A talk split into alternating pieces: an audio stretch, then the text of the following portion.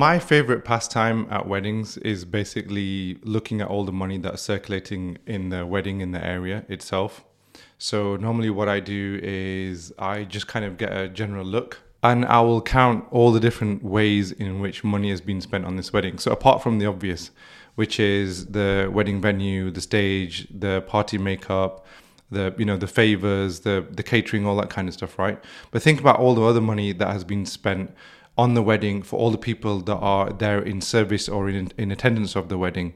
Think about the new clothes that people have bought to attend that wedding.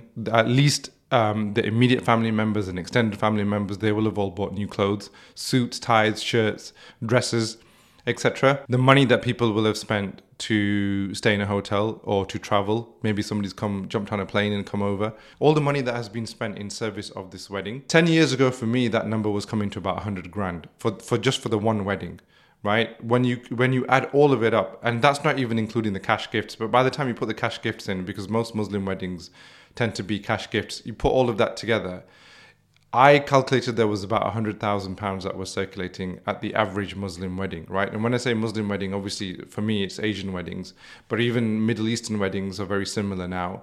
British or American, you know, Western weddings, there's a lot of money that's in circulation, and that's just the wedding day. But if you add up, especially for a Muslim or for an Asian wedding, of all the other all the other stuff that comes before it, the you know in Asian weddings we have the mendi, the henna night right? You have the the dolak, which is the the beating of the drums. There's a separate night for that. Um, the engagement, all of these things, all of these events, they have money circulating them. People buy new dresses. People have to travel to get there. People have to pay for the food, for the catering, for all of these things, the venue. There's a lot that happens in service of each of those events. And for a lot of Asian weddings, you have several events in the run up to the wedding. So each of those have a lot of money that's circulating. So, you know, for an average wedding 10 years ago, if you look at the entire span of the wedding, that might have come to about 150,000 pounds that's being spent not just by one person, but all the people that are in attendance of it are in service of it all together. All the monies that's being spent to bring this wedding to life probably was about 150,000 pounds. It wouldn't surprise me if that was the number. Today, in 2023, with the increase in costs and increase in formalities and increase in functions and increase in the need for display, the wedding photographer, the wedding videographer, the this shower and that shower and all this kind of stuff, that figure is probably now coming to around about 200,000 pounds, if not 250,000 pounds for the average wedding.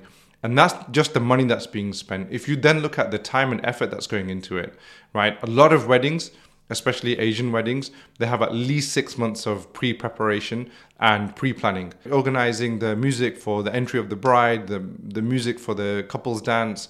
There's all this stuff that goes into it. Then there's the reserved seating, there's a table that people, who, where is everybody going to sit? There's a lot of stuff that goes into it. And all of this requires effort and dedication, right? And it goes on for months.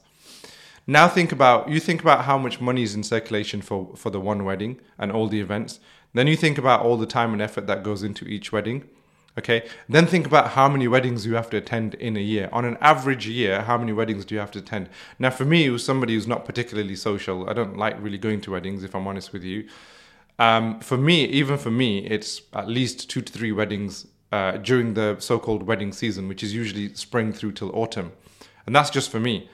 For most people, it's probably five to seven weddings, if not 10 weddings a year. So you think about if the average wedding is £250,000 total cost and circulation, right? So total circulation of money, and six months of planning and preparation. Then think if you're attending ten weddings in a year, you are witness to two and a half million pounds, if or you know three to four million dollars worth of money in circulation a year, and somewhere between three to five years worth of combined effort in terms of hours, you know, all the people that come together, if, if there's 30 people in the service of bringing that wedding to life, right? How many hours do they have to put in? If each person even puts in 100 hours, that's 3,000 hours per wedding. And then of all the people that come together and they're, they're hanging around, and they're spending they're attending all of those functions they're spending all of that time hanging around on those weddings in attendance of them 100 people most asian weddings it's at least 250 people, if not 400 people, if not 500 people. And they're dedicating eight hours a day over the pan of well, they're dedicating probably at least at least five hours in actual attendance, but anywhere between two to three hours of travel for some people. Combine that with how many functions and how many events there are, five to seven events, something along around 50 hours for each person that's in attendance. So 50 hours by 500, 25,000 man hours that are in service of this wedding. 25,000 man hours. Think about it, right? Half a million pounds, a quarter of a million pounds for one wedding, and about a half a million man hours in service of that wedding and bringing that to life. Now, the reason why I'm sharing all of this, the reason why I'm talking about all of this is I've had a lot of people that have come up to me, ask me for help because my my uh, biggest expertise is is helping to raise finance. I'm not the guy with the networks, but if somebody has a pre-established network, I'm very good at in helping to raise that money and helping to raise that finance, helping people to understand how they're going to bring that thing to life. So whether it's a tech startup or it's a you know independent small movie production or a TV production, I'm the guy for that. So the common complaint I always have with people when they're trying to raise finance for movies, you know, small little movie productions and things is the money's just not available. The the Muslim ummah just doesn't want to spend money. They, they don't want to spend money on everything else. And they, they, they, they wonder why the money isn't available. And I'll tell you why it's not available because it's being spent on weddings. That's why. You know, this this idea that you know the wedding your wedding day is the most important day of your life that really irks me because there's nothing in our tradition that suggests that at all. And when I say tradition, I'm talking about Quran and Sunnah, right? There's nothing in the Quran and Sunnah that suggests that your wedding day is the most important day of your life. Is the day you die is the most important day of your life. You know, and, and maintaining that marriage is the most important part of your life. The wedding day is not that important. We've got plenty of cases from even the time of Rasul where, you know, there are companions of Rasul who are very near and dear to him, and he wasn't even in attendance of their wedding, right? It's that I wouldn't call it meaningless, but it's that irrelevant. A wedding day is not not supposed to have that much dedication or that much commitment in itself, you know, in terms of bringing the whole thing together. You imagine if there was a small little TV production or a little movie or a, or a tech startup that had 25,000 hours available to it and a quarter of a million pounds available to it, what kind of things could we could we make as an ummah, right? We could make programs for children um, that could educate them on on our Prophet and Allah on on um, Islamic values. We could make startups that could help all sorts of things. We've got one startup that's helping, uh, trying to help the marriage crisis right now, but there's so many other crises that we're dealing with that you could have tech startups that could be solving problems for that. But the money and the effort isn't going there; it's going to the weddings instead. You know, people say to me, why aren't people putting the effort in, in over here? Why is our Ummah just not, not working on these things? It's because they're, they're focusing on the weddings. That's why. That's why it bothers me. That's why I don't like attending them.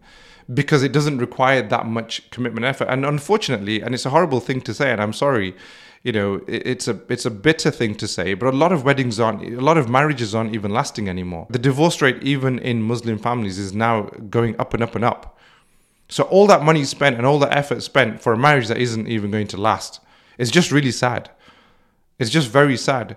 You know, we're all saying that we're all being subject to propaganda. There are movies that perpetuate the Islamic stereotype that the Muslim is a terrorist. We have uh, apps that don't cater to Muslims. We have we have other you know businesses that don't cater to the needs of the Muslim. You know whether it's halal food or whether it's you know preserving the modesty uh, of the woman or in terms of free mixing. We've got hospitals that are required. You know hospitals don't preserve the modesty, the haya of the woman when she's giving birth. We've got all these problems in society and in community, and they all require money and they require man hours, right? But but that money doesn't exist. And I tell a lie when I say that. The money does exist. It's just not being directed there. It's being directed somewhere else. That's the problem that we're dealing with. You know, uh, people say to me, "Yeah, but you know, if I spend money on, if I put money into a startup, or if I put money into a movie."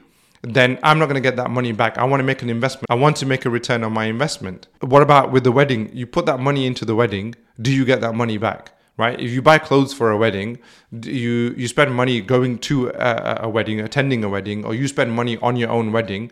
Do you ever get that money back? Of course you don't. Well, I tell a lie because people get money back in cash gifts. So the, kind of there is some circulation that takes place there. But generally speaking, a lot of the money that is spent around a wedding does that does that money ever come back? Of course it doesn't. But people say it's the most important day of my life. It isn't. It isn't. And I'm sorry, but you're being childish. You're spending that money because you want to have a good time. You're pleasing your nafs is what you're doing. You're feeding your nafs is what you're doing with that. You're being a child about it right? I want to be able to have the music and I just want people to be able to adore me and I, I want to be, I want all that attention. That's what you're doing it for. You're doing it because you want the attention. You're doing it because you, you, you want to have some play. You're a child in an adult's body, right? I know this sounds very resentful when I'm saying this, but I'm saying this for a reason. If all of that money was spent on things that actually matter, we would be able to pro- propel ourselves forward as an ummah, right? We could spend those things on things that actually matter. That money could be spent in the right place. And of, of course, you're not going to get that money back. You might not get that money back if you invest it in a movie or if you invest it in a startup, but you're not getting that money back even if you invest it in a wedding. It doesn't come back. So what if you don't get it back? Treat it like it. Treat it like it's a wedding. But that I think for as an ummah for us would be so much better so much better for us, I think. But we're just too distracted with weddings, and it and it really bothers me, like how much time goes into the planning of a wedding and in in the service of a wedding. So much time goes into that. And imagine if those people dedicated those hours and that money to a charity, right? That's actually helping people. Imagine if they spent that time and money and that effort on building something that's useful for our children, for our elders, for just for for for the for the disadvantaged, for the disabled, for anybody. We could be building hospitals. We could be building orphanages. We could be building homes that are shelter. We could be building soup kitchens. There's so many things that we could do. I can't even imagine the things that we could achieve if all we did was just direct that that money and that time and their attention somewhere else on on stuff that actually matters to society, uh, stuff that actually matters to our ummah. And just, and I'm just talking about what's going on in the UK. Imagine if people in America were doing Muslims in America were doing this.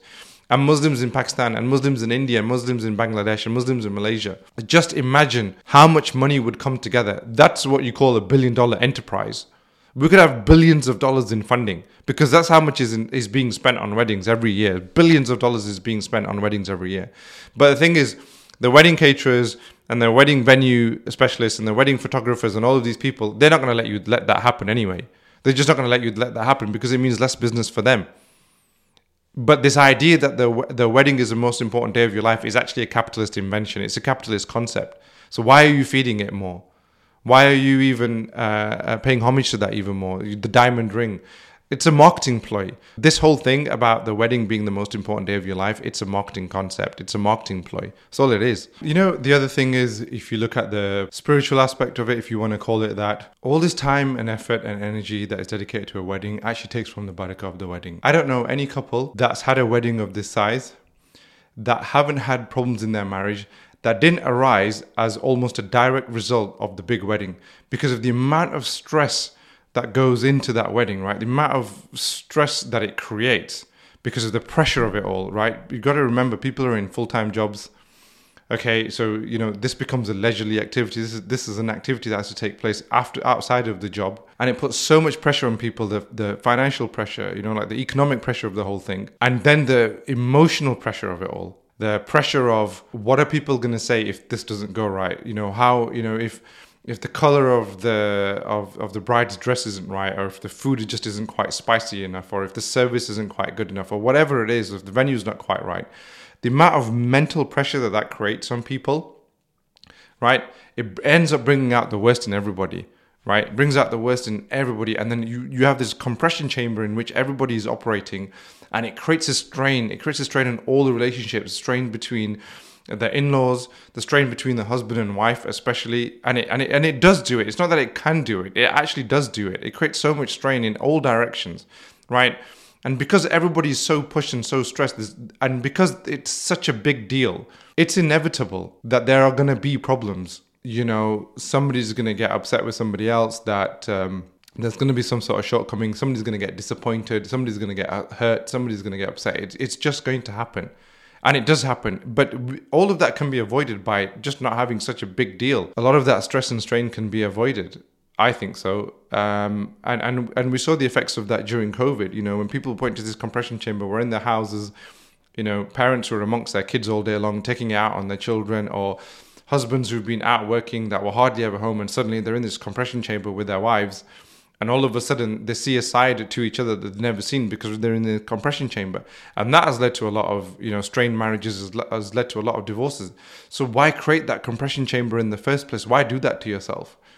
But imagine on that same level of, of hardship because people do this a lot of people do this from a place of you know wanting to uphold their own dignity as well. Imagine if all of that energy was put into something that can actually benefit the entire ummah. The wedding's only really benefiting the couple and their immediate families on either side. It's not really benefiting anybody else. I mean, you can say that the guests they get a bit of entertainment, they get some nice food, but you can get nice food in a restaurant. Yeah, you can get nice food at home. You can uh, and you could say, well, they're getting they're getting food for free, but they're spending money to get to that wedding in the first place, and they have to give you a gift, so they're not really getting it for free they're probably losing out. And no one wedding is going to be that much better than the other. So a lot of these experiences for people, for people are actually quite repetitive. They become quite mundane uh, because it's the same thing over and over and over. So they're not necessarily even getting entertained. I mean, how many people realistically care that much? The only people that really uh, enjoy the wedding itself and get something out of it is the immediate families. They're, they're the ones that get the most out of it. So why not do something for yourselves and forget everybody else and forget all of that drama and forget all of that that expenditure and and everything else that comes with it. Why not forget all of that? That's what i say. Too much time too much energy too much effort too much cost. And all of that can be avoided. All of that energy could be put into something that could be a lot more meaningful a lot more valuable of a lot more utility of a lot more meaning for for the rest of the Ummah, for, for all of us, for society at large, for society in general. And we could all come together and do that. If you have any questions about the content or the subject matter, the things that I've discussed in this video, then please sign up to my Discord. The link is in the description below. It's a small app that you can use, very similar to how chat groups used to work before. You can be anywhere in the world and sign up for it. All you have to do is, is sign up via Patreon, which will then give you access to the Discord app. It is a like minded community of other people that are talking about the same things, where we can just speak openly to each other. You might have some questions of your own, or you might have some insight of your own. Come and talk to me, come and talk to others. We can share ideas with each other and we, and we can grow as a community.